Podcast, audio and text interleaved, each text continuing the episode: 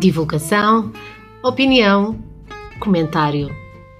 DOC Crónicas Semanais do CIP.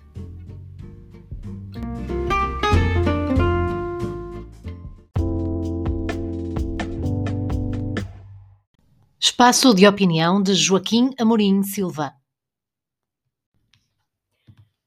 As greves, manifestações, vigílias e outras iniciativas tão criticadas, que eram formas de luta fofinhas, mas que agora são de melhor que se consegue apresentar no novo e radical sindicalismo, não têm obtido o efeito desejado ou esperado, incluindo uma simbólica visitinha rápida a Bruxelas, que também se revelou apenas mais uma vigília. Diferente, porque implicou uma viagem de avião para uma curta conversa com alguns deputados não foram dizer nada de novo que as organizações representativas dos docentes da nossa frágil democracia não tenham já apresentado e denunciado nas instâncias nacionais e europeias.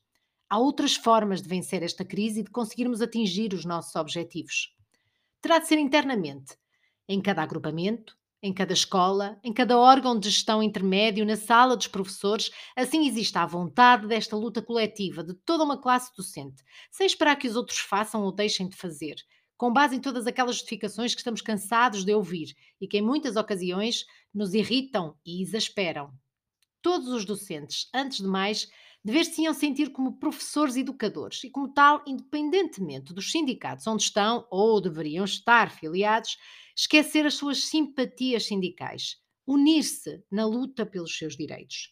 Depois, não menos importante, legitimando e participando nas organizações sindicais representativas da classe, exercer uma cidadania ativa de vigilância crítica, produzindo ou contribuindo para aquilo que muitos académicos designam como narrativas contra corrente, contra as que nos querem impor de uma forma dissimulada, por vezes invisível, mas disseminadas por organizações supranacionais com muita influência sobre as políticas educativas e a própria carreira docente, uma profissão em crise por todo o mundo, com uma valorização do coletivo de profissão cada vez mais forte.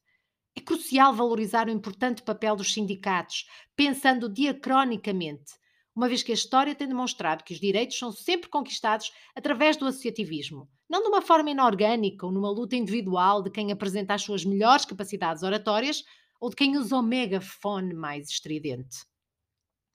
Em democracia, o sindicalismo livre, independente, representativo, apesar de nascido no final do século XIX, é ainda a força mais importante na defesa dos direitos dos trabalhadores em todo o mundo democrático. Vejam com atenção as greves ao serviço extraordinário, ao serviço imposto fora do horário de trabalho, a toda a atividade no âmbito da componente não letiva de estabelecimento, a greve ao último tempo diário de cada docente e depois as greves às avaliações.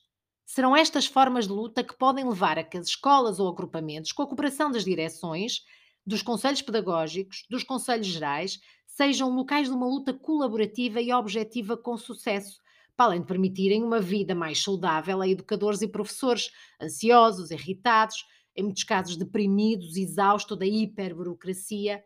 Se já se falava em burnout, é previsível que o stress e a exaustão emocional estejam na atualidade a níveis ainda mais elevados. Demonstram que só com o trabalho extraordinário, que vai muito para além das 35 horas semanais, se consegue que a escola pública funcione e que obtenha os resultados de que tanto se vangloriam nos relatórios e estudos nacionais e internacionais, mesmo que em algumas situações trabalhem e manipulem habilidosamente os números. E as conclusões para a opinião pública e para os comentadores achistas deste país proliferam pelos diferentes órgãos de comunicação social e assim podem elaborar as melhores teorias sobre o sucesso das políticas educativas deste ou de qualquer outro governo.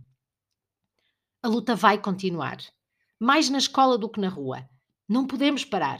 Os professores e educadores estão a lutar por si, por uma carreira respeitada e valorizada pela escola pública, mas também pela democracia e pela liberdade.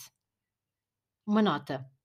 É estranho, muito estranho, que as diferentes associações de professores mantenham um total silêncio em relação aos meses de contestações nas escolas e na rua.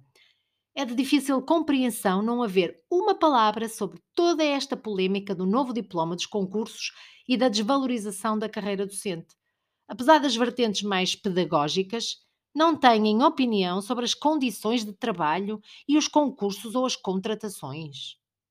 E o que faz? Quais são as propostas? Qual é a opinião sobre as últimas rondas negociais do movimento pela excelência, pela união, pela vinculação? Isto é, da Associação Nacional de Professores Contratados, que era tão ativa noutros tempos. Será que meteu um travão a fundo?